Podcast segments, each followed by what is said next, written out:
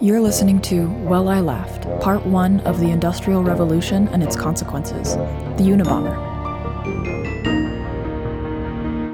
Last summer, I bought a shirt from Banana Republic at that mall, and I know that this isn't the mall's fault, but I have never figured out how to properly take care of that shirt. I got like three good wears out of it before I had to wash it, and since then, like I'm gonna bring a Banana Republic shirt to a dry cleaner and be like, Hello? "Can you straighten this out for me, please? I'd like to fit in it again." and Summer Grant is here, like I can. But all the fabric, and you can see it. It doesn't look good. Oh no. I put it on once, and I'm like, "This is a dish towel." well, that's the podcast, folks. That's I know, I know, I'm kidding. Goodbye. That's, that's a that's a good amount of absolutely useless content. Information, yeah. The good news is we actually already have the objective out of the way. Yeah. Because well, we've both already laughed at this point. That's true. um. Anyway, welcome to our podcast, Well I Laughed. Um, this is Grant. Actually, sorry, this is Summer Grant now. This is a new person. I don't know if you've met him. Freshly shaved, big house shirt, Big house shirt. Downton Abbey incoming. Oh. Um, oh, absolutely. Although also recently I've been feeling the inclination to watch BoJack Horseman, so I don't support know that. what I'm balancing right now. But uh, we're gonna be kind of in a weird mood the next two weeks. BoJack Horseman never puts anyone in a good place. Listen, here's the thing. I watch it for Princess Carolyn though, but Yeah. I also watch Downton Abbey for Edith. And there's like three people in the world who get that reference, and I hope they're listening. Anyways, that's Maia Warner, um, and tonight's storyteller as we kick off a brand new theme, which we're super excited about. which is the Industrial Revolution and its consequences. I want to be like, and its consequences. we can get it in post. We can get The it in post. five day work week, 40 hours a week. So we're going to learn about the Industrial Revolution and its consequences. Mostly the consequences. And let me tell you, folks, when I was asking what the story is about, Maia, ride or die, was like, no spoilers. And I was like, is it past or present? and she then told me, and then I forgot. so I'm going to be once again very surprised by what I'm about to hear, and I'm excited about it. Yep. So, in structuring these notes, I don't know when you're going to catch on Mm. to what the story is because you have a lot more historical knowledge than I do at Oh, is that point. my degree in history education? If it's the Titanic, I'm pegging it in the first sentence. I want you to it's know right not the Titanic. That's, it's classic head fake, but okay. okay, so I titled the story "A Short Fuse" or "A Really, Really Long Fuse?" Ooh. Question mark. okay. Okay, so I'm gonna set the scene for the first for the first little bit. The year is 1978. Okay. It is May 25th, Okay. which is actually tomorrow. Is it? Yeah, today's the 24th. Oh, that's good to know. Spoilers. Sweet. Summer Grant does not know what day it is. I'm day like it is. pretty sure it's Wednesday. If that is, is. for You did good. Cool, cool, cool. okay. Uh, the year is 1978. It is May 25th. We're on the campus of the University of Illinois at Chicago. Love it. Great. Um, a person comes across a package in a parking lot. There, Go ahead. he pegged it. Well, maybe I don't know. Go ahead. Okay. Um, he comes across a package in a parking lot. He notices it looks like a regular package. It has stamps on it. It has a return address and a send to address. The return address is um, the professor of material engineering at Northwestern University, which is about 40 minutes north of Chicago. Or And we need to say not in Chicago. I do think Chicagoans care about that distinction. yeah, sorry, it's it's In Evanston. near Chicago. 40 minutes, I think, north of University of Illinois at Chicago. Um, the professor's name is Buckley Crist Jr. And the package is addressed to E.J. Smith, who is a professor at Rensselaer Polytechnic Institute in Troy, New York. So if you're doing the math here, this guy is seeing this package and he's like, well, the return address is not that far, so I'm going to return it. Um, I. Why? Already, I'm. Listen, it's the 1970s, so I know it's a different generation. Mm-hmm. Okay? Part of me is like, he didn't steal it. But part of me is like, worse, he's like involved himself, you know? I would steal it. That's my package now. We had a conversation a couple months ago about whether or not I was the asshole for opening my door, being like, no, thank you, and then closing the door. Yeah. could not imagine being like, I will deliver this package. Best case scenario, I'm putting it in like a blue UPS mailbox if it's right in front of me. Exactly, yeah. Otherwise, hope no one hits it. Oh like, no! bye. Bye. Yeah, this person is a much better person than I ever will be. Well, it depends on what's in the box. Exactly. Uh, so the package was returned to Crist at Northwestern University, who receives it the next day. Crist gets the package, does not recognize the package as something as something he's sent, and so he calls campus security, as one does. And Officer Terry Marker opens the package, and it explodes. Right. Yep, causing minor cuts and burns. Oh. No, that's good. Yeah, no Oh, one okay, died. cool, cool, cool, No one died, just minor cuts and- Minor cuts and burns. Minor cuts and burns. So it's like a firecracker that's in there? Basic, like, yeah, a big firecracker. We had a neighborhood kid get really burned by a smoke bomb once on the 4th of July. Yeah, minor cuts and burns. Okay. So uh, that's cool. Uh, nearly a year later, it is now May 9th, 1979. We're back on the Northwestern campus. Okay. John G. Harris, he's a graduate student in the civil engineering department, is walking through the technical building. Um, and he comes across a box of Phillies brand cigars, which have been left on a table. So, of course, he opens the box. That's Finally, me. a normal Yeah, person That's me. in this story. He opens the box and it explodes, causing cuts and burns. Again, no serious injuries. So minor cuts and burns. Minor cuts and burns. I keep waiting for someone to lose a finger. Yeah, it, it's coming So Northwestern has had two explosions. in a year. Well, obviously, basically. the solution is for everyone to have a small explosive device. That's the only way you're going to stop these explosions.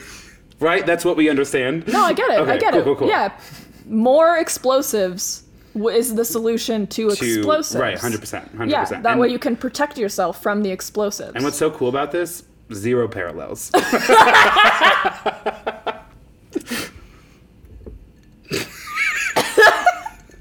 Okay. Um, now, later this same year, 1979, on November 15th, there is a package that has been shipped and it gets put on American Airlines Boeing 727 Flight 444. now we're talking. Yeah, en route to Washington, D.C. from Chicago. When the plane hits 34,500 feet, non lethal smoke fills the cabin, and the plane emergency lands at the Dulles Airport, which is near D.C. So they got minorly inconvenienced. I don't know. Have you been to the Dulles Airport? That's like a huge Actually, yeah, the. Dulles Airport is not cute. Um, so there are no fatalities. 12 passengers are treated on the scene for smoke inhalation. Sure. And the baggage compartment is damaged by the fire resulting from the explosion. Again, no fatalities, like some damage to a plane. The next year, June 9th, 1980, Percy Wood, which is the United Airlines president, is sifting through his mail in his home in Lake Forest, California. He receives a letter from an Enoch W. Fisher telling him that The um, names in the story, by the way. James G. Harding or whatever it was. That's Crazy. a president. Uh, the president. all of them have middle initials. I, know, also I think that's a. why. I think it's a 70s, 80s things too. you know. Yeah, I don't understand. Listen, if we're gonna do two things in the 70s and 80s, it's spell our names with our middle initial and regulate assault weapons. and speed.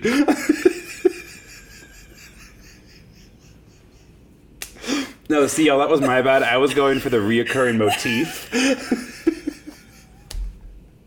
silence.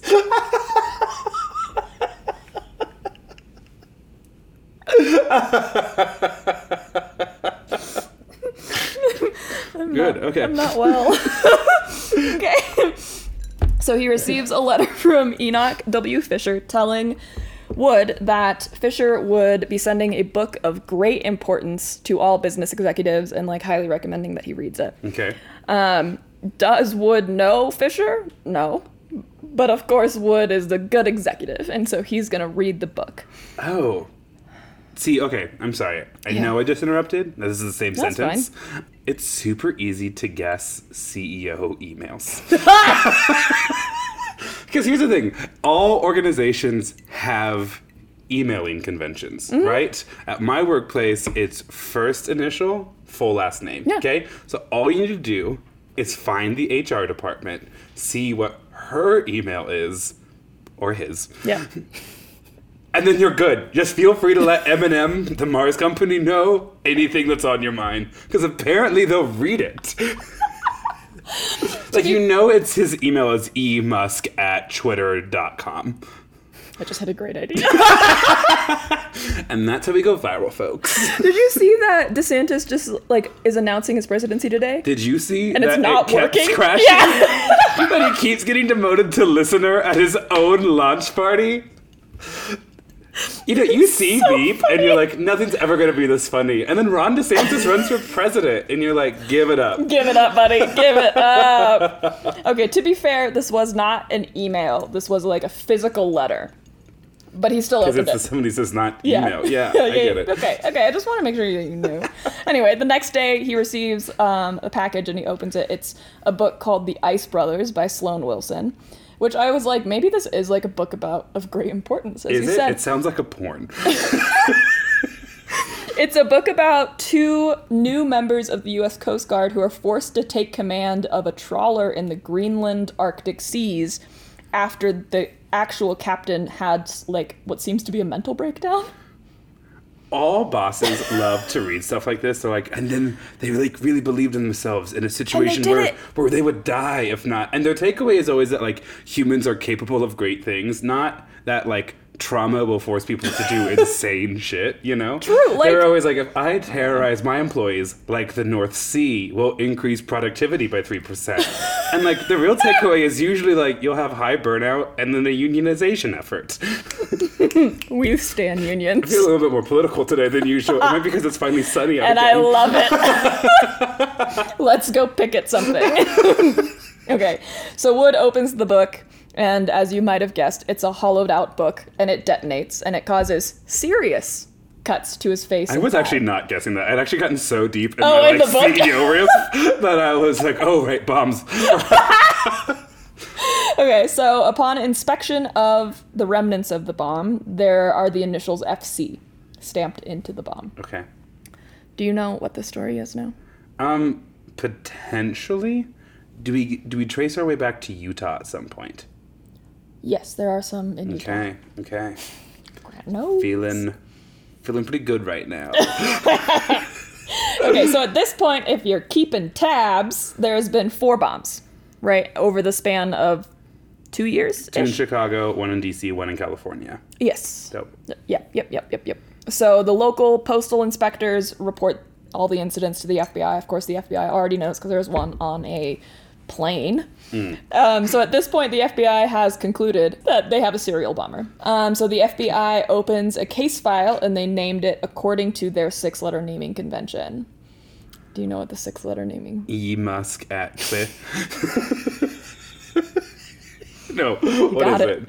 Is it? Oh, is it Unabomber? Yeah, Hey! it is the Unabomber. So Nice. They name it according to their six-letter naming convention. The first l- three letters were UNA, and there's some discrepancy here. There's a couple sources that said the UNA was for United Airlines because they Mm. targeted the president of the United Airlines, but the flight that the bomb was on was American Airlines. So I don't know. I think it's interesting because I always pronounced it U N A bomber, and I just think like English is such an elastic language. Summer Grant, Unabomber, Unabomber. like unibrow. Mm-hmm. Interesting, right? And then, um, but a lot of other sources agree that it the UNA bomber is short for University and Airline Bomber, and then BOM short for Mm. Boy, that really rolls off the tongue, doesn't it? University and and airline I don't know if it's like bomber. I don't know if it's like UN University, like both from university, or if it's University. you know, the deputy FBI director is like a Northwestern alum, like go Wildcats, and it's like this is not the Northwestern bomber, okay? This is the U- university, nameless, and airline bomber. That's so true. At this point, it's just Northwestern. Oh, wah wah. Like so- the Northwest bomber sounds really interesting to me. I, I, yeah. Unabomber is a good name too. I Yeah, mean, but they're not taking It's not the suggestions. same. So. Yeah, they're not. so the FBI connected the incidents together as one for one suspect um, because they had sort of inspected the re- remnants of the bombs and um, they were The guy all gave his initials. on the last one. Right. Yeah, but all of them were very like crudely built. I think the first one was literally made with matchsticks that where the like head of the match had been like meticulously cut off of like hundreds of matches and minor cuts and burns kids Sure, sure, sure. like that's that's why guys you know what I'm shocked by? That Nancy Reagan didn't use the cigar box as another warning to not do drugs. You know, she had she missed an opportunity she did. I no mean, one died like she could have she could have Minor it. cuts and burns. minor cuts and burns and worst of all, probably ruined the cigars. okay, so the FBI has an idea that it's one guy Yep. and that these bomb bombings are connected. Um, they form a quote loosely formed joint task force between the FBI and the Postal Inspection Service. group project vibes. group project vibes. Like I love that. honestly, you're gonna you're gonna sit in a room with postal service workers and the FBI. I do imagine one shows up in a suit and the other one has those like honestly like kind of flattering like light blue button ups, you know? I I love it. I love it. Okay. So all of this happens a year later, October 8th, 1981. A maintenance worker at the University of Utah in Salt Lake City Nice. sees a large package outside of the university computer mainframe room. It's the 80s. Uh, the package has a return address of BYU, Brigham Young hmm. University, an electrical engineering professor there named Leroy Wood Burnson. Berenson? I'm not sure. I think it's Burnson. Burnson. Burnson. Minor Hey. Burnson. I'm sorry, we don't have to use that. The package was reportedly there for a long time, so the student calls campus security, who suspected it was a bomb, Nice. and called in the bomb squad to defuse it. So this is the first bomb um, to be defused, and this one is also found to have the letters FC stamped into it. Okay. Um, May 5th, 1982, so a little less than a year later, a package is mailed to Professor Patrick C. Fisher at Penn State. The issue being Patrick C. Fisher no longer works at Penn State. So the package was forwarded. Is this the bomb that went from Utah to BYU to Penn State, or they took care of the Utah bomb and they now took we're in Penn care State? of the Utah Okay, bomb. This okay. is a different one. Um, this package was then forwarded to Vanderbilt, where he had been working now for two years. So the Okay. Unabomber didn't have a shit together, apparently. um, Fisher was vacationing in Puerto Rico at the time the package arrived. So his secretary, Janet Smith, opened it and received serious injuries to her face and arms. Janet. I know. It had to be a woman, too. God. Um, the And package. now America cares. No. Uh, the package also had a return address of Leroy Burnson of BYU, um, who is a real person, and both times he had no rec- he did not know about these packages. I did not know the Unabomber hated higher education so much. we'll Who is he? Ron DeSantis? Hey. Hey, friend. So the package had utilized canceled stamps for the first time, theoretically to ensure that it got returned to sender when it did not. and there's a metal tag inside the bomb containing the letters FC. At this point, the authorities have no suspects. Mm. Not even a single lead. But what did the post office have? You know what? They knew. they had it figured out from the start. It has to be kind of tough to be in that half of the group project because Yeah. you are the ones delivering these Yeah, packages. Yeah. We're gonna catch them, guys. We promise. We just move like a lot of inventory. Um, and so they had expected the bomber to make a mistake at this point, leave a fingerprint on like the sticky side of the stamp or the like actual stamp or a hair somewhere in the contraption, and none of the left the what was left over of the bombs or the diffused bombs gave up any clues. Even the materials themselves weren't helpful because they were all seemingly very random, like they didn't give any hints to where the bombs might have come from. So not long after that Patrick C. Fisher bomb, on July 2nd, 1982, I genuinely do not know how to pronounce that name. I heard it pronounced on the documentary, but I could not tell you. I would guess Diogenes, Diogenes J. An- Angelakos? our next victim. He's an engineering professor at UC Berkeley. Sees what looks to be some engineering equipment on the floor of the faculty lounge. I believe the name of the. How the hell is he getting into these places? I don't know. Oh, you'll find out actually. You'll Oh, find okay. out. Um, upon lifting the handle. I didn't for a second. Listen, towards the end of writing these notes, my brain was like, what? So anyway, Diogenes sees some engineering equipment on the floor of the faculty lounge um, in I, what I believe was Cory Hall. If I I don't have it written down, but I think that's what it called what it was called. Um, upon lifting the handle, it explodes and causes him serious injuries to his arms, face, and hands. Inside of the bomb, a note was found saying, "Woo, it works. I told you it would." Um, like from RV. And so the FBI are like, that's a hint. That's a dead hint. so they're looking at people named Woo. They're looking at people. they're looking at people. They're also looking at Professor Woo because that's who they thought it was addressed to. exactly. Wu. It works. Yeah, Woo. It works. They're trying to find anyone named Woo that maybe has a friend with the initials RV. To be a hater of this level during the early 80s is so tough because you're getting like no video, no audio, like no content you can use or share. Yeah. You're just like reading about it in the news one day. Mm-hmm. yeah, it's crazy. So that was a complete dead end. They never found anything, and I wonder if that's for Also, a reason. have the initials now changed too? I thought it was No, like FV or It's FC. This is a totally different thing. I think FC might have still been in the bomb. Actually, I don't know, but whatever. So we have a couple initials floating around Yeah, and a couple couple bombs floating around. Okay. So at this point, the bomber has not caused any fatalities, but slowly he was creating more efficient explosives, which is what was scaring the FBI because Mm. Sure. they were realizing that whoever He's this was, yeah, was getting better at what they were doing. After this, there was nearly a three year period where nothing happened. So the FBI was thinking maybe this guy was a criminal and he got caught for something else. Maybe he died. The FBI took the same approach to the Unabomber that I took to my health my entire 20s. if I don't tell anyone about it or seek any help at all, it will go away. yeah, no one will know. Listen, I went to a doctor day before I turned 30. He called me young and healthy. In that order, too. You've So, said that in every podcast since it happened to people will eventually learn. Catch it. on. Grant is young and healthy. My students go, You're what, Mr. Like 30? And I go, I am 30.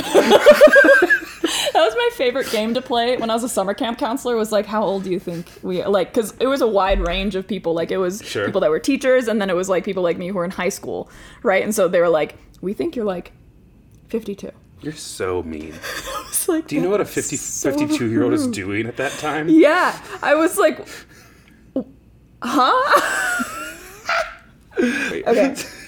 So after the three-year sabbatical, um, May 15th, 1985. I love that you call it a sabbatical, like he was also in Puerto Rico. I don't Rico. know why I called it a sabbatical. I think someone must have said sabbatical, Mm. and then I just kept repeating it. Sabbatical. Yeah, sabbatical, yeah, it was a sabbatical. After taking some paid time off from bombing professors, he came back to it. he came back to it. Came back. Um, John Hauser, a grad student and captain of the U.S. Air Force, lost four fingers and vision in one eye.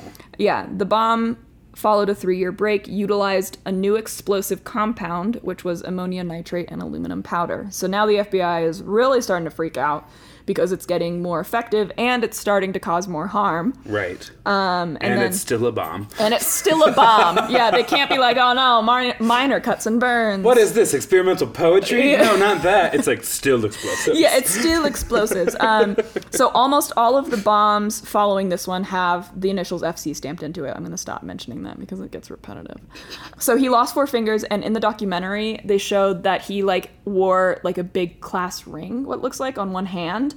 And when he lost those fingers, the ring went flying, and it actually made a like a perfect like replica of the ring in the wall because it hit the wall with such force. The way I did not need to know that. You're welcome. Listen, if you haven't caught on yet, I like true crime. Um, so yeah, because every time I tell a story, I'm like, here's a funny thing some colorful characters did. And you're like, and he lived in the woods for 30 years. listen, I'm not sad about it.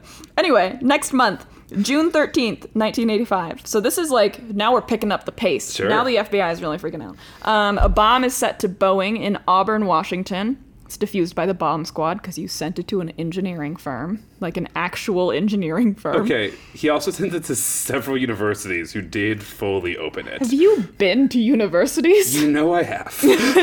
They're not particular. Also, you can't stop a grad student from opening a That's package. That's so true. Yeah. That's so true. Ob- like, yeah, I don't know. Boeing seems like maybe more secure. I don't know. Also, like while all departments are like certainly equal, uh, at my university, go Cornhuskers, um, the College of Business Administration had like a brand new spaceship of a building, and the College of Education still had yellow paint and chalkboards, and was mainly subterranean. They needed you to Um, learn. I can tell you what building was not getting bombs delivered to. The education building. Anyways, all I was gonna say. Okay, November 15th, the same year, 1985, James V. McConnell and Nicholas Suino were they were a psychology professor and assistant uh, respectively at the University of Michigan. Were both severely injured after opening a bomb addressed to McConnell. Unfortunately, the assistant is the one that opened it, and so he's the one that received most of the injury. So far, the people getting maimed in all these bombs are like the secretaries and grad assistants and people who don't think trash belongs on the floor. the best of us are the ones that are suffering the consequences. Damn it! Uh, so the bomb appeared to be a three ring binder, and it included a letter, um, like on top of it, asking the professor to review a student's master thesis, which is why it was opened so efficiently. Um, the same year, December 11th, 1985, so if you're counting, that is four bombs now in 1985, there is a nail and splinter bomb that is left in a parking lot in Sacramento, California. Um, the store of the parking lot belongs to a man named Hugh Scrutton. And Hugh Scrutton does die, unfortunately. Oh, This is our first fatality.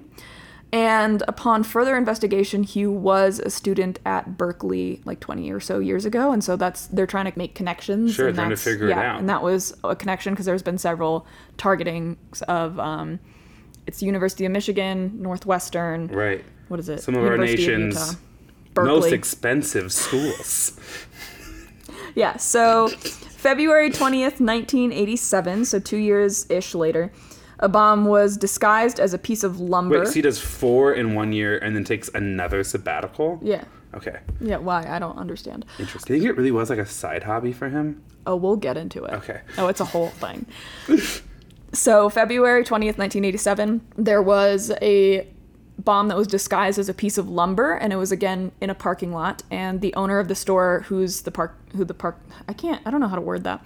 The parking lot of the store There was a bomb disguised as a piece of lumber in the parking lot of the store. He's even better at like hiding them as just everyday objects. Exactly. too. And so Gary Wright and his son um, tried to remove it from their store parking lot. This was in Salt Lake City.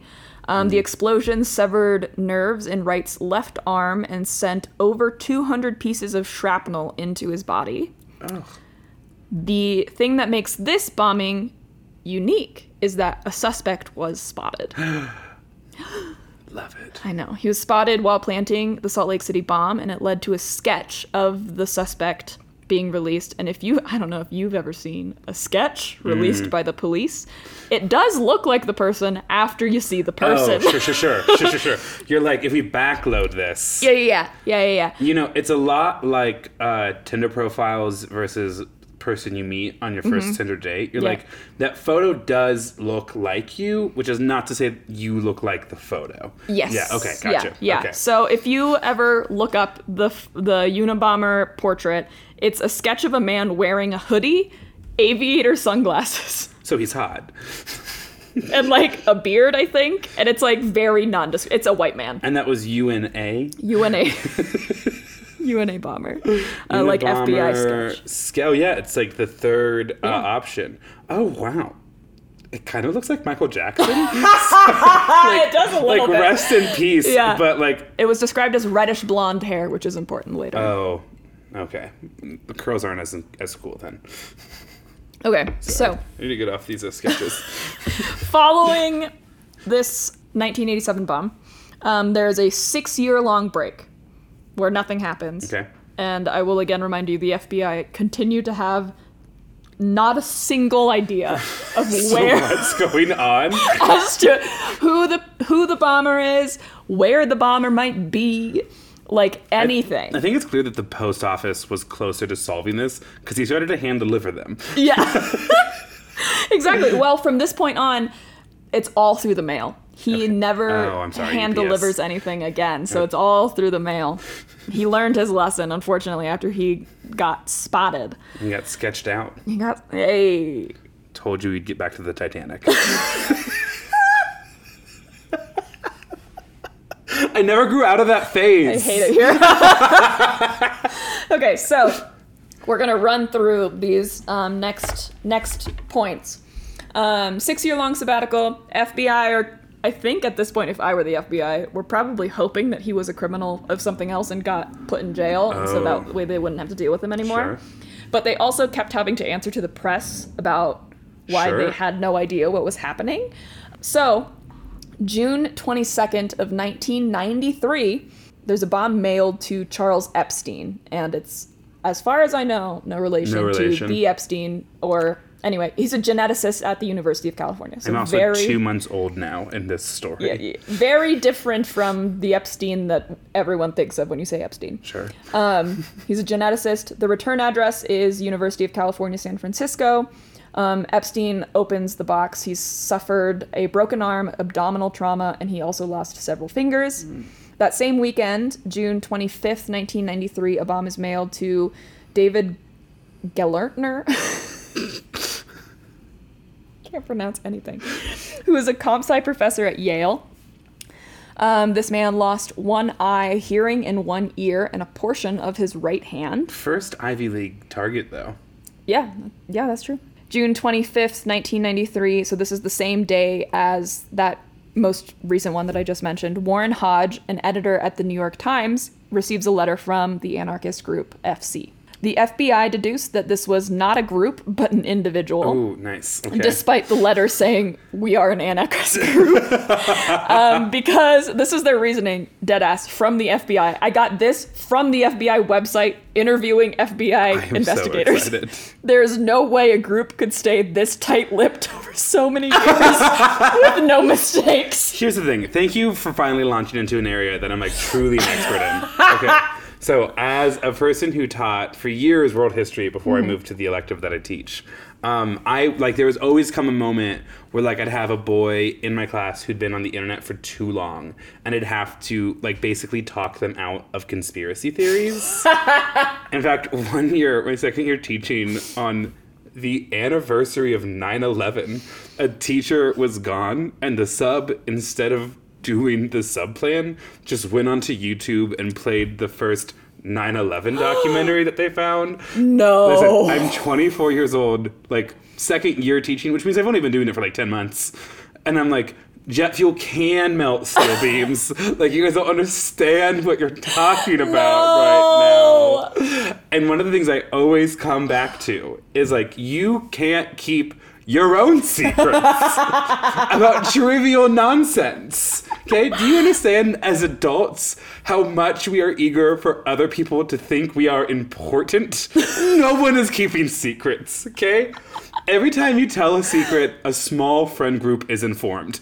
And an angel gets its wings. Like, I don't know what else to tell you. No one can keep a secret, and that's how the FBI realized that the Unabomber was a single person. I love it. I love the base knowledge. Uh, okay. December 19th, 1994, so a year later, over a year later, Thomas J. Mosser, who is an executive at a company called Young and Rubicam, which is a public relations company, was killed after opening a bomb sent to his New Jersey home. No warning there. I know, so that's the second fatality, if you're keeping track. Yeah. The FBI now comes to the conclusion that the targets were not targeted as a result of like some personal vendetta because none of them have any relation to each other and they Sure. cannot find anything. So they're assuming that they're being targeted kind of at random, but also they're being picked because the Unabomber is likely reading stuff about them. Yeah, he can like find their address. Yes, exactly. Because they're famous enough and they're doing something that's making him mad. And that's how he's picking them. So, April 24th, 1995, so a little less than a year later, Gilbert Two days after my second birthday. Just crazy when you hear stories and you're like, oh, I was like alive during that. I wasn't. This is ageism. It is. That's why I'm harder than she is. I was born into terrorism. I what to tell you. Shut up. So Gilbert Brent Murray, he's the president of a timber industry lobbying group um, in the California Forestry, Forestry Association, is killed by a mail bomb addressed to the previous president, William Dennison, who had retired. I mean, obviously, I'm not pro terrorism. No. But to attack a lumber company in the Pacific Northwest, America's last great rainforest. Listen, not I'm not agreeing with the Unabomber at any point. I am saying maybe he had some valid points. Caleb Hearon is this great uh, comedian, Mm-hmm. and after the horrendous decision overturning Roe v. Wade, Yeah. he came out with a little song. Oh no. Maybe it's time for political violence against my enemies. It agrees with me politically, or it gets the violence. Obviously, I don't endorse that. I'm just offering it up for discussion. Listen, the Unabomber would have loved it. would the Unabomber have found it? Probably not. Also, on the ideology scoreboard, it's like a dozen college professors and one person who probably just like cut him off one day. Okay. So, April 1995, so the same month that Gilbert Brent Murray, the president of the lobbying group, um, died, many letters were sent out from FC. One was to one of the most recent survivors, the um, I don't can't, I can't say his name. Gel- Gellerntner, Geller Gellerter, Gellerter, Gellerter. We're gonna go with that. I'm not going to get it any closer. so- So one was sent to David Gelernter, the survivor of the 1993 bombing, and there's a quote um, from that letter that says, "There are a lot of people out there who resent bitterly the way techno nerds like you are changing the world." And you wouldn't have been dumb enough to open an unexpected package from an unknown source. This man is using a national post service with like readily made access to like basically all of the bomb making supplies that he's want. And he's mad about modernity? He's mad about not you advancing us past the epoch, which was apparently 1977. Like the Amish, I get, you know? But that, you know what? You know what I miss? The months before Carter's first midterm. Like, what? what are you talking about? And this poor man is a comp sci professor, so you know he's just like, just like kind of introverted. This man's teaching typewriter. This man's teaching word processing. and he's getting called a techno nerd and being condemned for opening an unexpected package.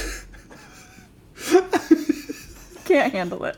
Like, obviously, terrorists don't have like a unified vision on the world. No. But when you get even just like a little appetizer of it, you're like, this is nuts. It's crazy. You could have killed Jeff Bezos.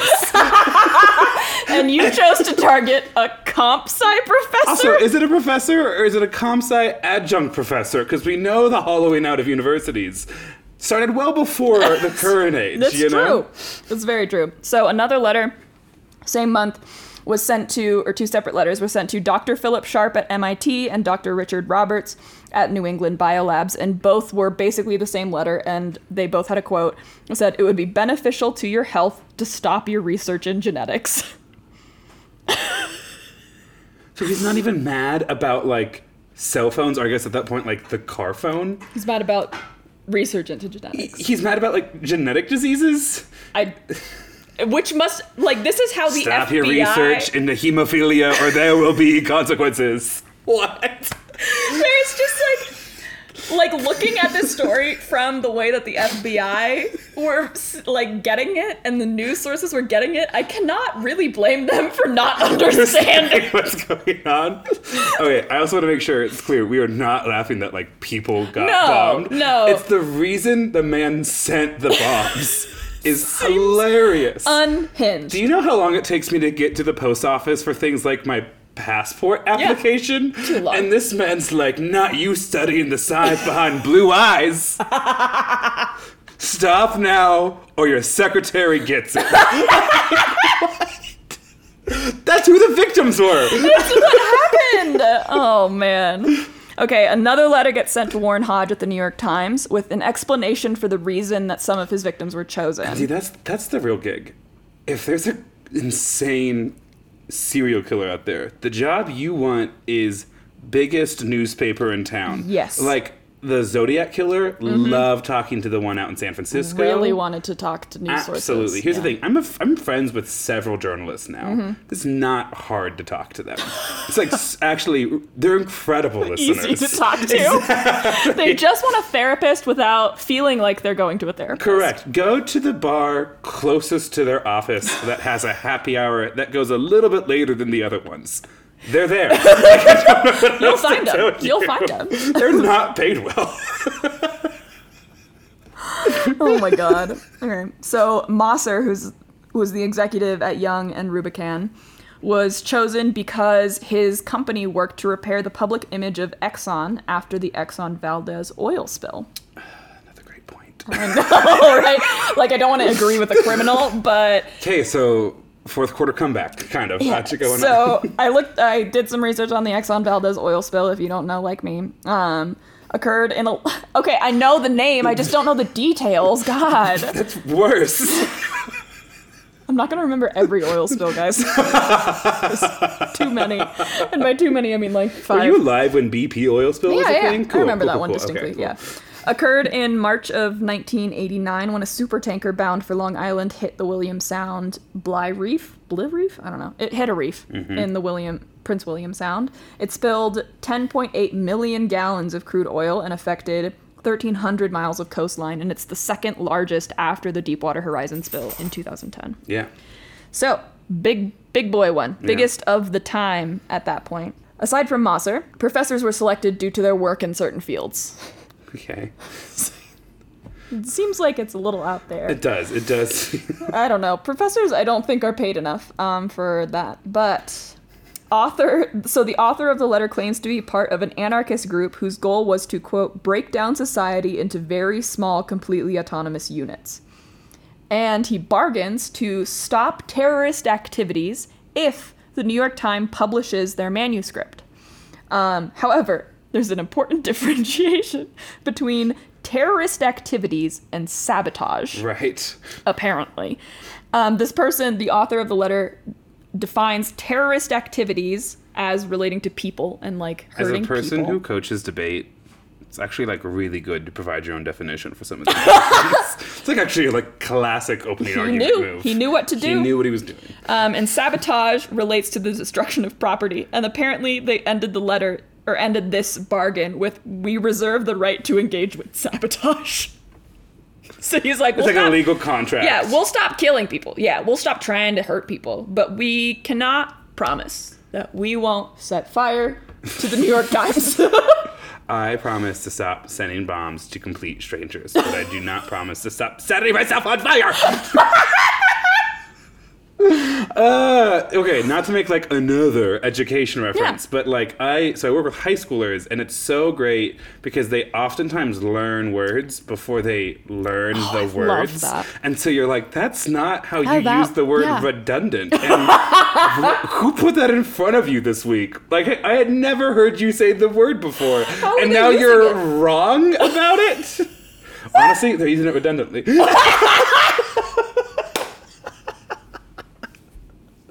That was good. I taught them the word stark once, and for the next two weeks, I had to slash it out of everything they turned in because it'd be like I had a stark day because they thought it What? meant like big or important, and it's like yes, but no.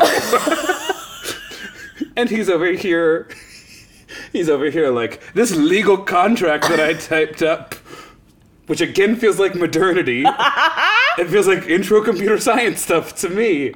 He's like, oh, and by the way, I can still do sabotage. but publish my manuscript. Pretty please.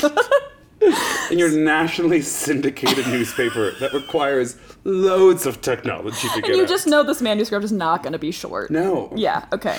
So June 27th, 1995, that is the same year.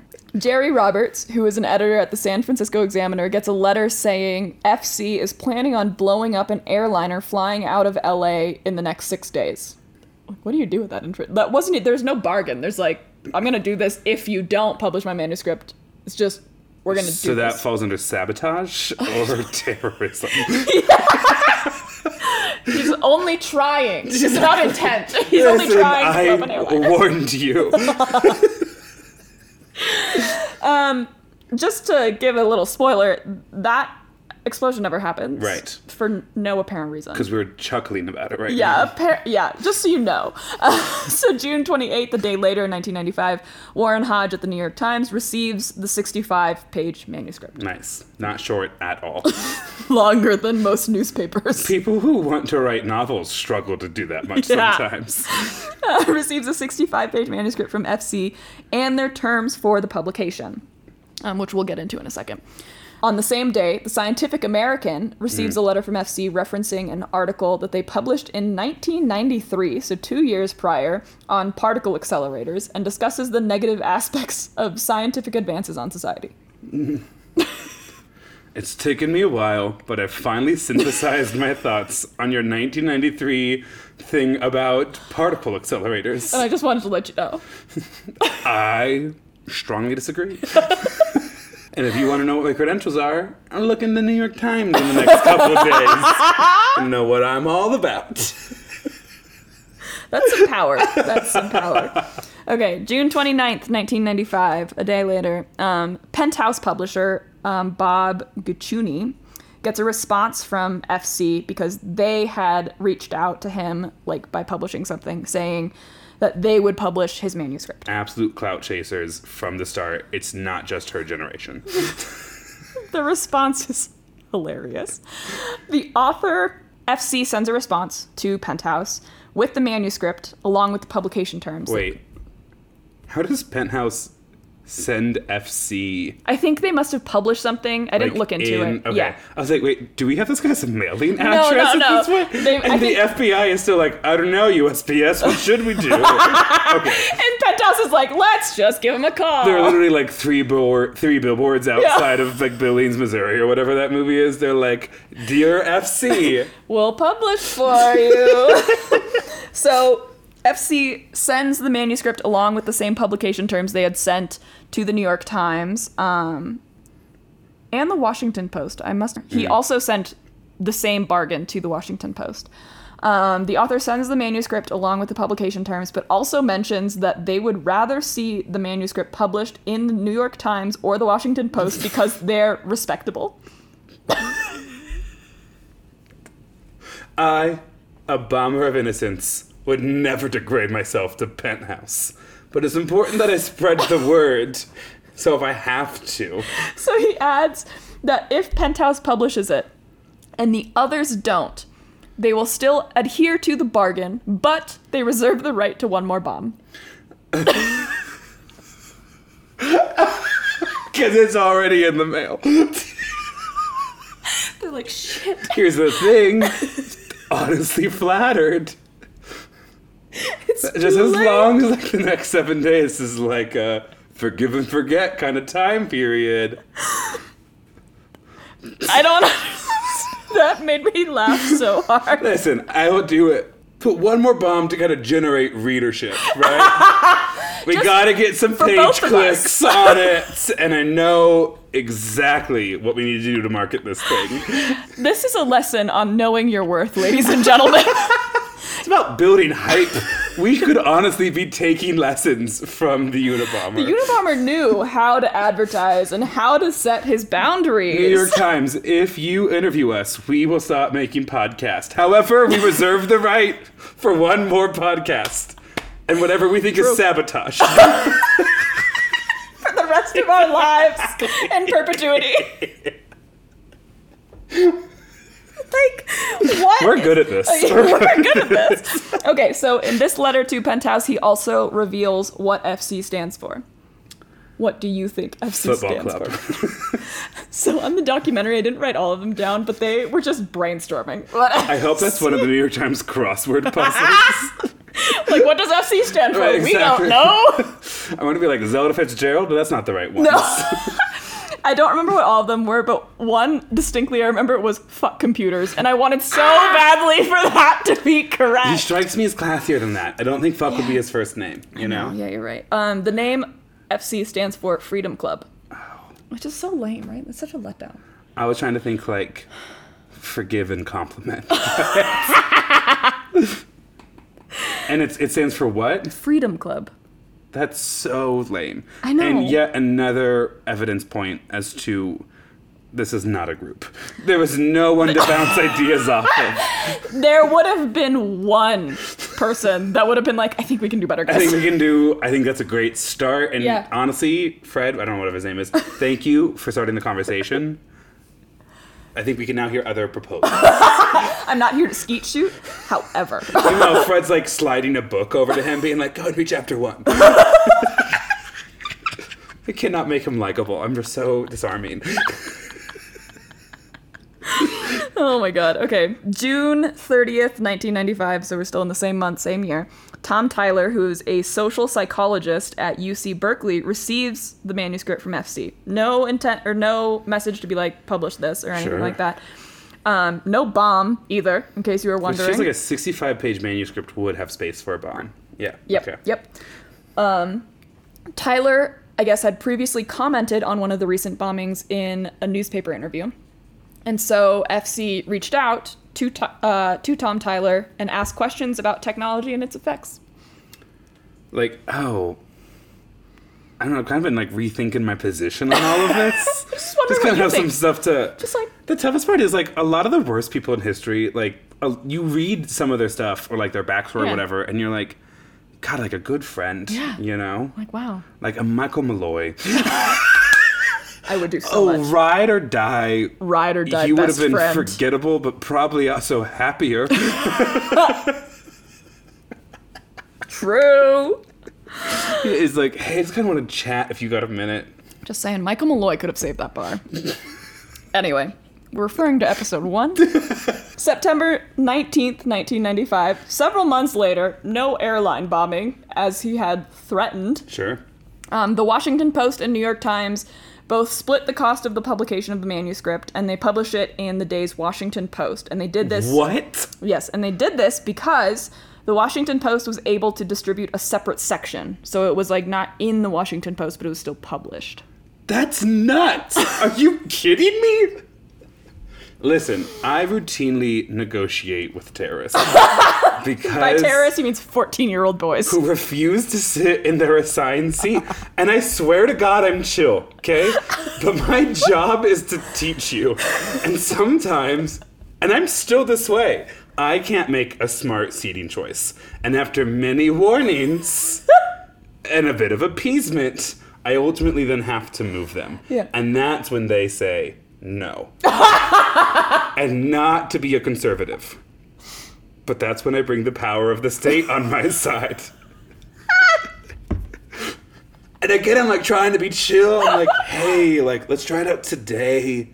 Let's see how See it goes. yeah. And then if it goes well today, I don't know, maybe we try like the opening activity back in that original seat Yeah. tomorrow. But if you don't move, the one thing you do not give them in that height of moment Is what they exactly want. what they want. Exactly. Because that conversation now is in, is validated and will continue. Yep. Insane. that In, Insane behavior. in the 90s, when Bill Clinton president, and there's so much to report on, they're like, I think we need to distribute this nationally.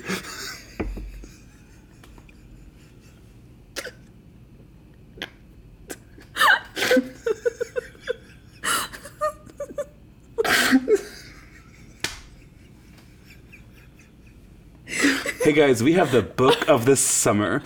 yes, 65 pages.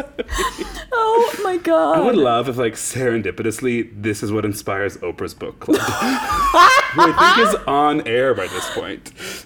Just say it. Gotta know. So the manuscript is now referred to as the Unabomber Manifesto. However, the Unabomber would argue with you and say that it's, it's called Industrial Society and Its Future. So I know, dear listeners, you've been wondering why is the Unabomber a consequence of the Industrial Revolution? And I have been feeling like it's been a stretch for the last hour. I have been curious. Here we are. I Googled the Industrial Revolution and its consequences, trying to find what I could possibly do this story on, aside from the five day, 40 hour work week. and coincidentally, the first six letters, or first six words of the Unabomber Manifesto is the Industrial Revolution and its consequences. So to kind of speed run that last little part for you there, dear listener, Maia Googled something and the top result was the Unabomber's manifesto. And I don't know a lot about algorithms, but I know enough. But I know enough. And I think so does Maia. Here's the thing if you'll remember the last episode that I did about people living in the wilderness, mm-hmm. we talked about hermits, and the Unabomber is famously a hermit. You have a degree in chemical engineering, is what I'm also remembering right now. You have a degree in chemical engineering. Your top search result was this man's published book.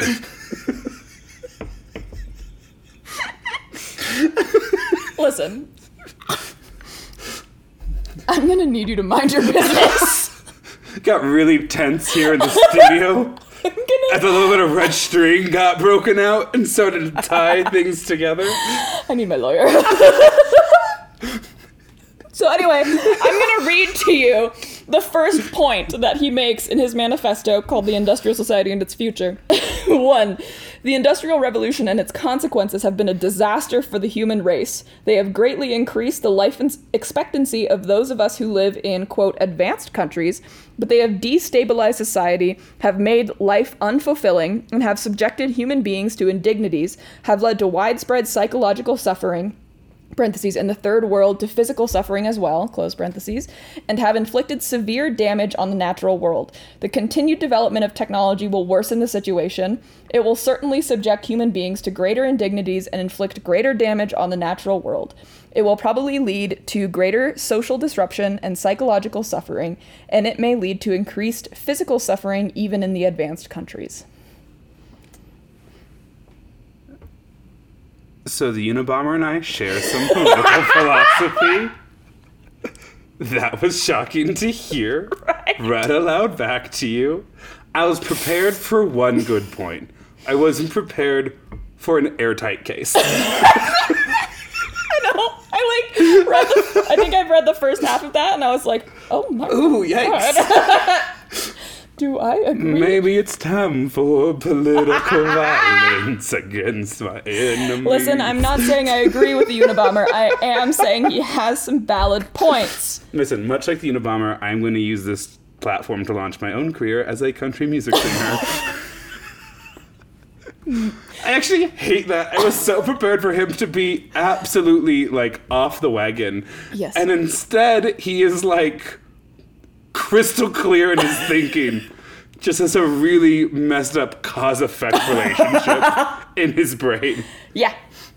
That's very disappointing. Why would you pick genetics professors? Genetics. You could blow up a pipeline. You're making bombs. Wait. what? Would be so much more effective. Not here to coach anyone on how to do domestic terrorism and or domestic sabotage. But, but if I'm mad about the state of the world uh, and I can make explosives, then I think I'm going to target the machines that I hate. And we'll get into why he doesn't in a second. Isn't you? Maia always does such a good job with these stories because she like thoroughly researches them. Because I have ADHD. it is a superpower sometimes. Okay, so after his insanely correct, I get why it was published. Yeah. After his insanely well correct manifesto, what Okay, comes next? so um, when they publish this, there's a joint statement that they publish along with it. Um, that they say they published it on the recommendation of the FBI for public safety reasons. The FBI, however, knew that they wanted to publish it for public safety reasons, but also because they were hoping that if it got published, someone would recognize the writing. Oh. And that's how they would find the Unabomber. So they just needed every eighth grade English teacher in the country to, read read, it. Okay, cool, cool, cool. Um, the FBI received well over 50,000 tips on their tip line. Okay. Kind of cast too wide of a net. Gotcha. yeah. uh, February 14th, 1996, so less than a year later, David Kaczynski contacts the FBI with the belief that his brother, Ted Kaczynski, may be the Unabomber. Huge January 6 vibes. if we could just go ahead and say it. And he tells them this and says point blank that he does not want the reward money. He just genuinely feels that his brother is probably the Unabomber. I'm not doing this for any kind of notoriety. I don't need anything published. I don't need the money. I just really don't want to spend Christmas with my brother. so if you could investigate that, it'd be worth more to me than anything. He has these insane ideas he keeps calling around me the proletariat. he keeps he keeps me, giving me books. and he knows I can't read. exactly. so when my wife read that manuscript to me, I was like, "This is my chance." Okay, so David. David, Hero, David. David Hero David. Um, he then sends the FBI a 23 page like God, essay or something. writers just Yeah. can absolutely generate some content. Okay, for he sends he sends a 23 page that Ted had written, Oh, not that he had written. he kept it. my brother made me a like a bedside table in his high school woodshop class. And I still own it. You keep things like You that. do. I get it. You do. And then eventually you turn him over to the FBI. So now if your brother started making bombs out of things that look like bedside tables, I have to give a toast at his wedding in two months, and while I have a general outline, nothing has been finalized yet. And I think a heartwarming story about the Unabomber, uh, bomber, could really liven up the show. I think that'd be great. So if you all look under your seats, please don't uninvite me. I'm really looking forward to it. Mom already got the hotel rooms. oh, have really devolved. I got stuff on TV. What did David send the FBI? So he sent the FBI a 23 page essay or something that Ted had written in 1971, and they were able to match the writing style to the manuscript and the letters that he had been sending out. So they Okay. Confirmed that they think it's David, or sorry, they think it's Ted, and then, but they don't have enough evidence. But that is enough evidence to get a search warrant. Sure. It's like the mid 90s. He's the only person in America not using a semicolon correctly. True. Um, so April 3rd, 1996, they get a search warrant. They go to Ted's cabin um, in Montana. Nice. Tiny, tiny town in Montana, Lincoln, Montana, it's called. Famous industrial state, Montana. Yeah. So they were thinking that the Unabomber has been so meticulous Mm. in everything. They have he's not left a fingerprint, he's not left any hair. He's he was spotted once and then never again. Right. He's been very careful. The return addresses are always also people that he'd be willing to target in case it gets returned to sender and sometimes he's intentionally right. targeting people that are returned to sender. Right. Right? so they're worried that when they do the search warrant, they're not going to find anything. Right, right, right, right. Um, however, if you've ever looked up the inside of the Unabomber cabin, Go that is a hoarder nest. on. Unabomber cabin. Yeah, inside it is. A, Our commitment to visual mediums in this audio art form. we'll start posting them on Instagram. First, wait. Did they move it to a museum? it's possible. Yeah, it's very possible. Um, love this one of someone. Oh, that's not a selfie. Okay. Um, Look up the- oh. Yeah. Okay, the best way I can describe it, for those of you who are not looking at my phone right now, if you've ever been on Disney's Splash Mountain, you know the like scary part where you're like, why is this actually also a story about like miners' safety? That's what this looks like. It's 93 and this everything is covered in soot. Yes. Okay. Yeah. So they it doesn't find look like he throws anything away. no, they find everything in that. Uh, the search warrant is for 24 hours, so they spend all 24 hours just collecting things. They find everything cans, pipes, batteries, wires, chemicals, all the things you need to make a bomb. Um, they also find a live bomb under his bed, which had been ready to be shipped. They had to call someone in to Like defuse it. defuse.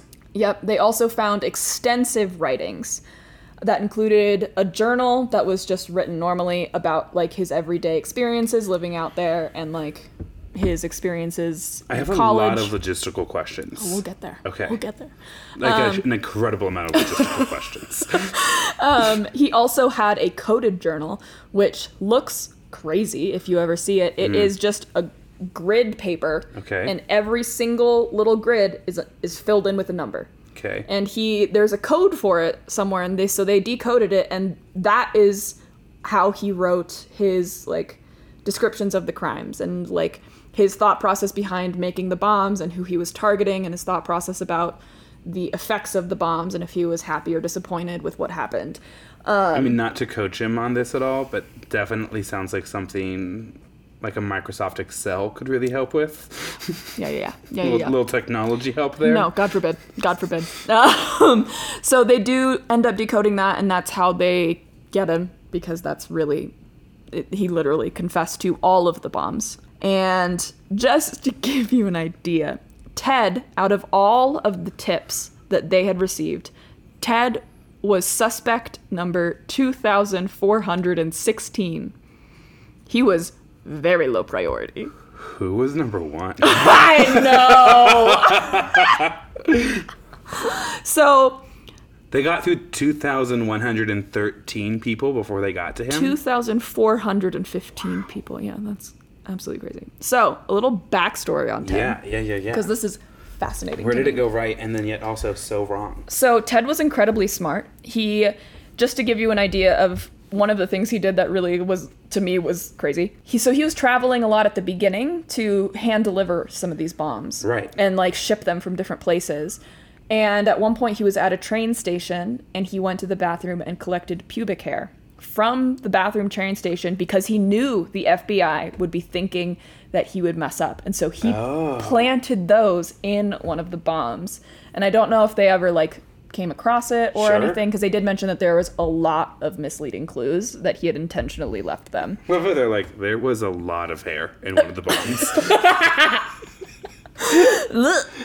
Okay, so almost every clue that he gave the FBI was an intentional misdirection. If it had not been for David Kaczynski, they would not have found this guy. okay.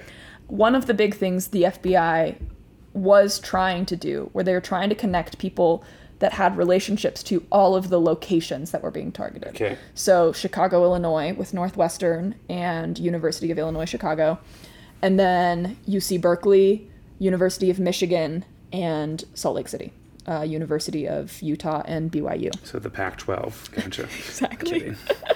So he was born and raised just outside of Chicago, Illinois. In 1958, he graduated high school two years early, and then he went to Harvard on a scholarship at Oh, the wow. age of 16. Okay. Yep. In ni- Never target his alma mater. Okay. whatever. 1962, after graduating Harvard, he goes to University of Michigan Okay. to get a PhD in theoretical mathematics. His friends at the time noticed that he was shy, and then towards the end of his time at Harvard, he really, really became withdrawn. He Okay. wasn't just shy; he was like intentionally avoiding talking to people. Um, and Ted would later say that he has been against technology since his last year at Harvard, 1962. What happened? Like stuck in an elevator? Like what happened? I think he just did a lot of research. I don't know. I think he saw someone the rest of us haven't seen yet. Okay, Maia, calm down. the algorithm knows all. Okay, 1966, uh, after graduating University of Michigan with his PhD, he begins teaching as an assistant professor at the University of California, Berkeley. Okay. So that connects those those guys. Sure. There's a quote from him: "Mathematics was just a game, and I wasn't satisfied playing just a game." So, Oh. 1969, Ted resigns from his post at Berkeley. The university like reached out to him asking him to stay because he was brilliant. Sure. And he in his journal was writing that he was laughing about it because he said he only wanted the job so he could save up some money to buy some land and live in the wild. Na- That's like a lot of our friends. it's actually like a really concerning. A good friend moving to the Maine wilderness. I don't I think technically they're moving to Boston and they're going to Yeah. be in the Maine Wilderness on the weekends, but That's still a lot. a lot of They'll people like I know are like, all I want to do is never see anyone ever again. And that's what he did. Oh, okay, so, So- he leaves in 69. In 69, so there is a, a bit of a gap. So, Yeah. 1971, David and Ted buy a 1.4 acre plot of land in Lincoln, Montana. Okay. In June of 1978, this is after the very first bomb, Ted moves back to Chicago and he needs some money, so he's working at the factory that his brother works at, and his brother is actually a supervisor in this situation. In July of 1978, a woman at the factory goes on several dates with Ted. And after a few dates, she says she's not romantically interested in him Sure. and deci- like asks to be friends, which obviously he's like not super thrilled about. August of 1978, Ted is fired by David for Do posting. you want to say it or should I? no, you say. You, David. Excellent. I'm so glad we were on the same page. Okay. Um, he's fired by David for posting lewd notes and limericks about the woman that he had gone on dates with that had turned him down. After repeatedly being told to stop by David. I, I, yeah, like every creep out there has a brother who's like, I'm so sorry. he's a nice guy, like once you get to know him. Listen, like mom and dad like aren't really involved anymore, and it's like kind of just like me and his life. And but here's the thing too. I mean, obviously not to make light of like what Yeah. an obviously like delusional predator he Yeah, yeah. was. You've talked to like the people that live in this beautiful city, but who spend all of their time outside, like either like rock Mm-hmm. Yeah, yeah, climbing yeah. Mm-hmm. or hiking or skiing. Not the world's best conversationalists. No. And it's said that Ted has never been super social. Um, David recollects um, at one point in the documentary that he remembers when he was very young, he asked his mom what was wrong with David or what was wrong with Ted. And his mom was like, nothing. And he was like, he has no friends. And mom told David about Ted after this. Originally, he was a happy baby, but he got sick and was in the hospital for a week. And after this, he had completely shut down. And for some reason, the hospital didn't really allow parents in there, so they don't actually know what happened to him in the Oh. hospital. And so the mom, for whatever reason, thinks that this is what caused him to become the way that he was. Um, he like didn't make eye contact as even as a baby after this situation, and it took several weeks for him to gain enough trust with his parents to even make eye contact. Do we know how old he was when Baby, baby. Baby, baby. Yeah. Interesting. Okay. Like a I year. just know that like, I think like some signs of like specific types of autism start Mm-hmm. to emerge like two years into a child's life, and that involves things like not engaging with like Yeah. parents' faces and things like that.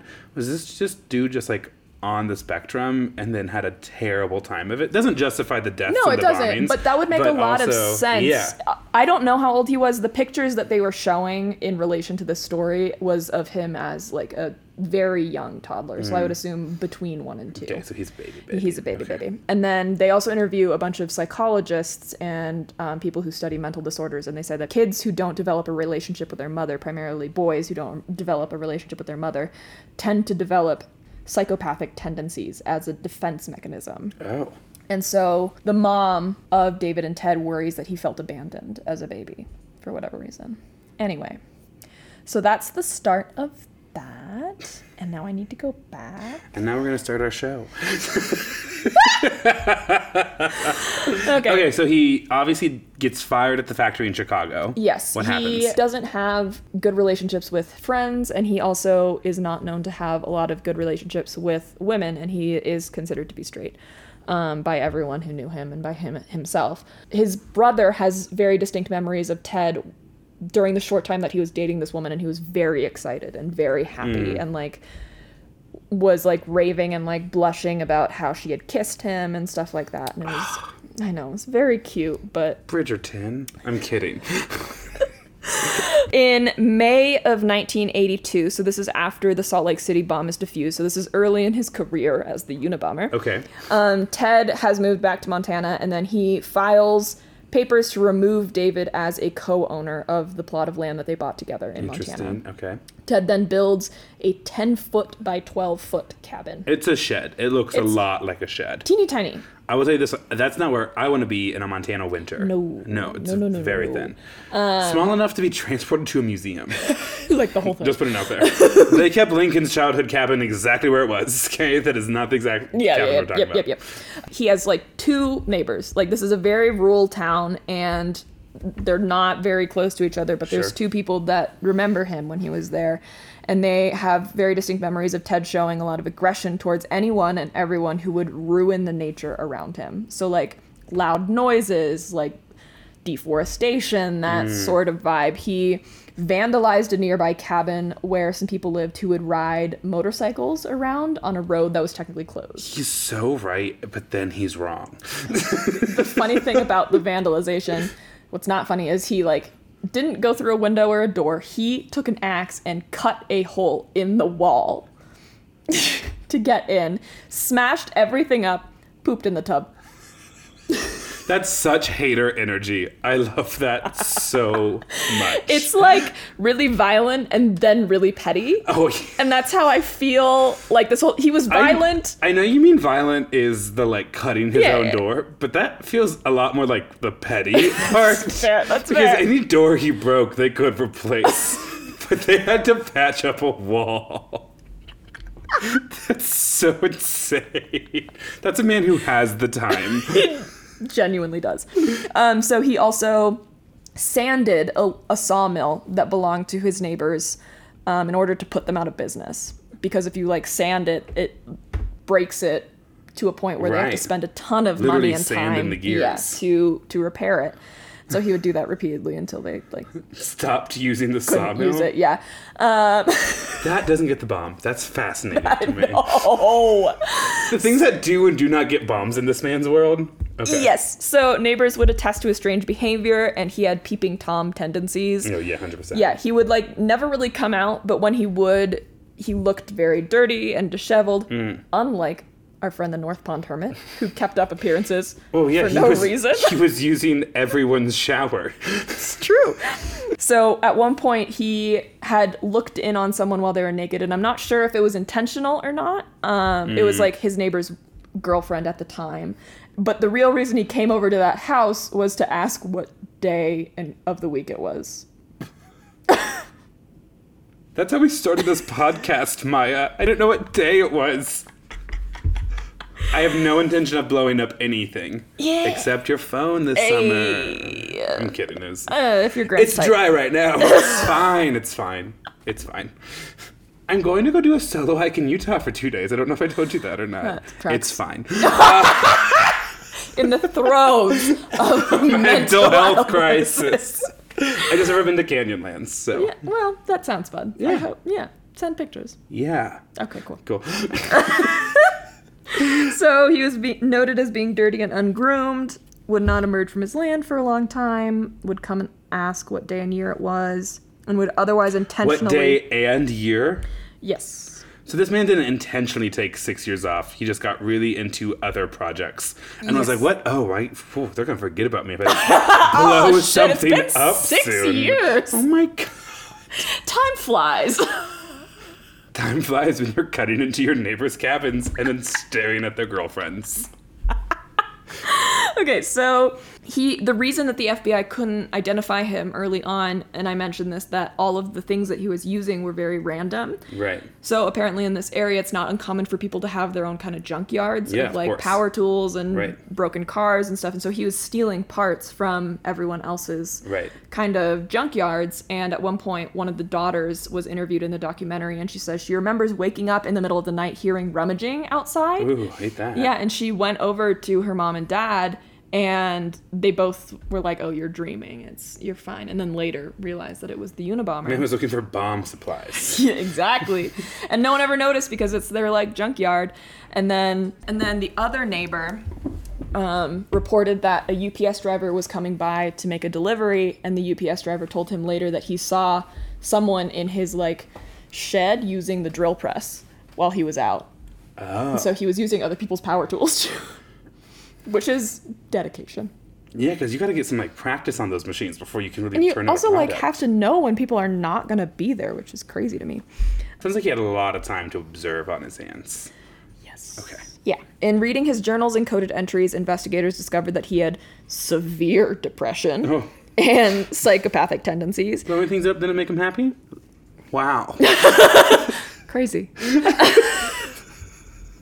so he had unfortunately he had reached out for help on multiple occasions and didn't ever really receive the help that he needed, but he was also kind of unwilling to admit that he needed help, so it was hard for him to like make that connection. I have too many similarities with the Unabomber. And he's very critical of the FBI and calls them incompetent all the time. I mean, again, maybe more right than wrong on that one. Yeah, like man, I I can't disagree. I certainly think they are trying their best exactly. sometimes. Sometimes, yeah. Uh, this case caused them to like revamp how they look at terrorist cases. Sure. I didn't really do a ton of digging into like how they changed their investigation tactics, but it did cause them to make some significant change because um, the media was pissed at them. He had a lot of trouble socializing, and especially trouble socializing with the opposite sex, which led him to feelings of violence. And so, in cases of serial killers who also have psychopathic tendencies, that will result into violence towards the opposite sex or like whoever they're sexually interested in. However, Ted had an IQ, I cannot remember what it was. I think it was 187 Oh wow. he was he was a genius Yeah. like by all standards and so i think he was able to think through enough of his trauma that he wanted to take out his violent tendencies on psychologists. So he did his work, and he was like, "Others must suffer." yeah Okay. exactly basically. So he had said some derogatory things about women he had come across in his journal. Um, he just couldn't make any relationships with them.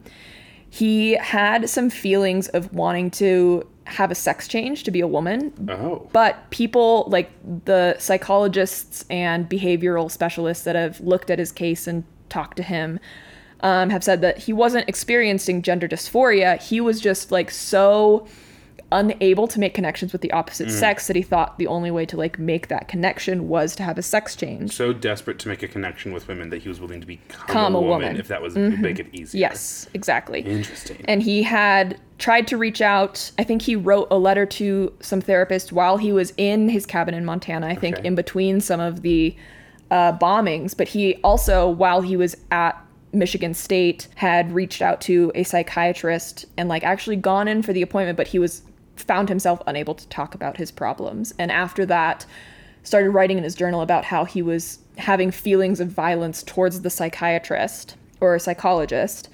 And he said later that leaving that appointment would be a turning point for him because that's when he decided, quote, I will kill, but I will try to avoid detection so that I can kill again. Jesus, that is not the lesson to take from therapy. No, exact. Well, that's the thing. He never went to therapy. So these thoughts were not shared with anyone outside of his journal.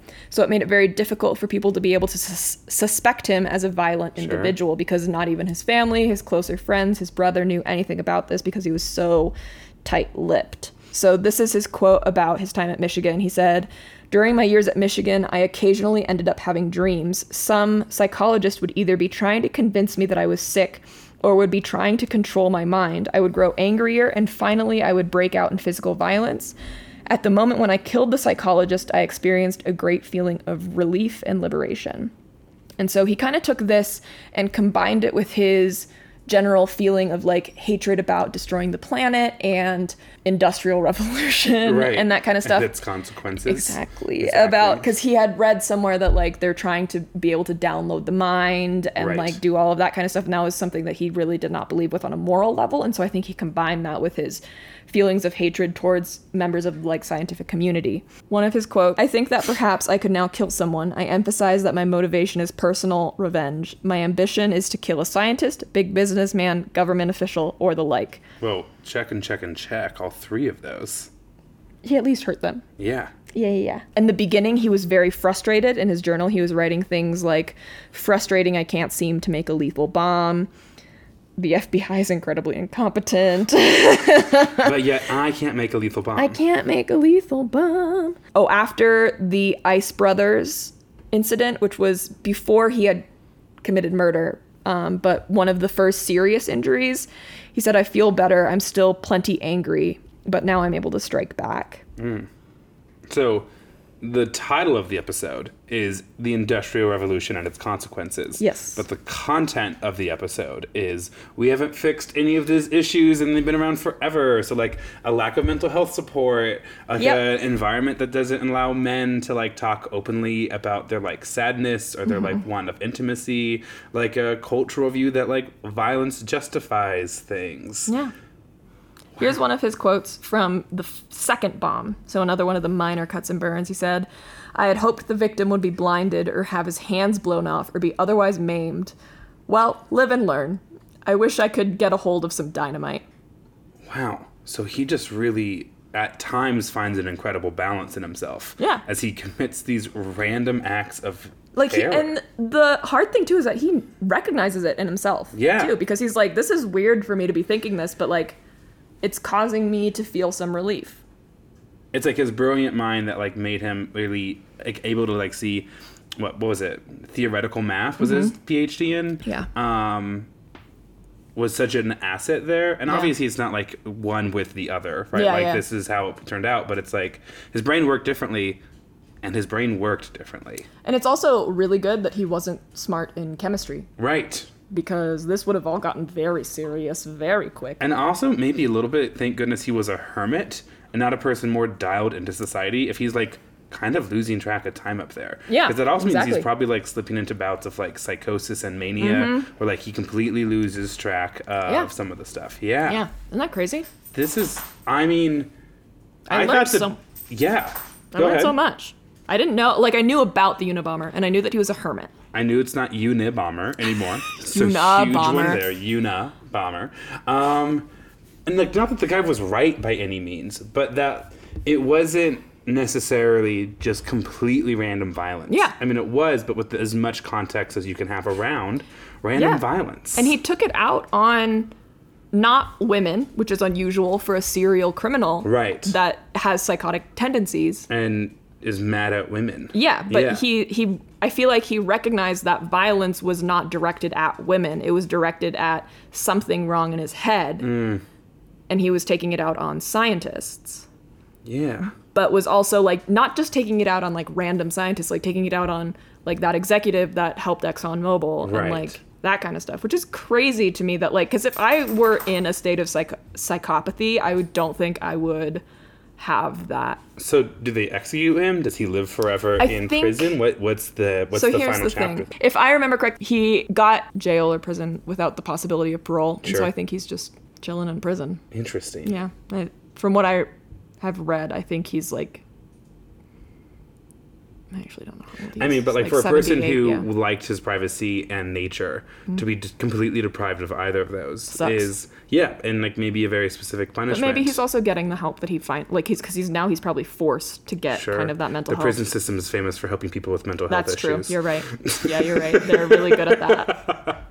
Well, Super great. And now I feel like I can't do Titanic, which is what the plan had been. So I'll You have to come can up with something else. absolutely do the Titanic. I Am love that. I the asshole for wanting to do the Titanic? That's going to be episode. Vote on your phones now. Vote on your phones. Uh, donate to the Patreon account. yes, we're gonna set up a Patreon account. It'll it may or may not be up by the time this episode comes out. It'll be it's the account is set up. It's Well I Laughed podcast. Um, if you have a theme recommendation, Yes. please email us. We're well I laughed pod at gmail.com. Follow us on Instagram, well I laughed. And very soon we will be unveiling the TikTok because we have some fun video too. We do have some fun videos. So we laughed at the beginning. I, I think I kind of laughed throughout, but like Yeah. maybe more as a coping mechanism. I laughed a lot during the time where he was sending letters to the funniest part about all of this was that there's now a new way to get my book published. just vague threats. yep. I can't ever throw away Griffin's desk. Nope. Side table. Griffin, you did a good job with If the you're desk. listening to this, I knew you didn't work as hard as me. I'm kidding. I'm kidding. I'm kidding. Um, well, good. That was a good chuckle to end. Well, I Yep. laughed. Maia, did you laugh? I laughed too. Amazing. Okay, Thanks, y'all. bye. Since recording this episode, the Unabomber recently passed, and so um, I thought I would read the opening paragraph from the New York Times that announced his death. This was published by the New York Times, as I said, on June 10th, 2023. And the first paragraph reads as follows Theodore J. Kaczynski, the so called Unabomber who attacked academics, businessmen, and random civilians with homemade bombs from 1978 to 1995, killing three people and injuring 23 with the stated goal of fomenting the collapse of the modern social order, a violent spree that ended after what was often described as the longest and most costly manhunt in American history, died on Saturday in a federal prison medical center in Butner, Butner, Butner, North Carolina. He was 81. So just to update the story, um, since we recorded um, and before this is published, the Unabomber just has passed. Just so you all know. Okay, thanks. Bye.